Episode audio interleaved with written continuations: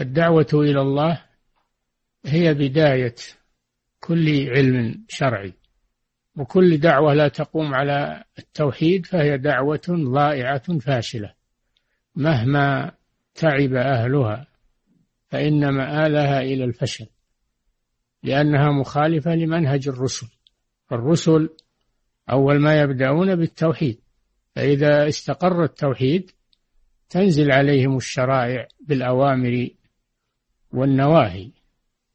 أما قبل أن يستقر التوحيد فإنه لا فائدة في نزول الأوامر والنواهي لعدم الأساس الذي تقوم عليه آه، الدعوة. فالدعوة إذا تتبعنا دعوة الرسل في القرآن وجدناهم أول ما يبدأون قومهم بقولهم اعبدوا الله ولا تشركوا به شيئا.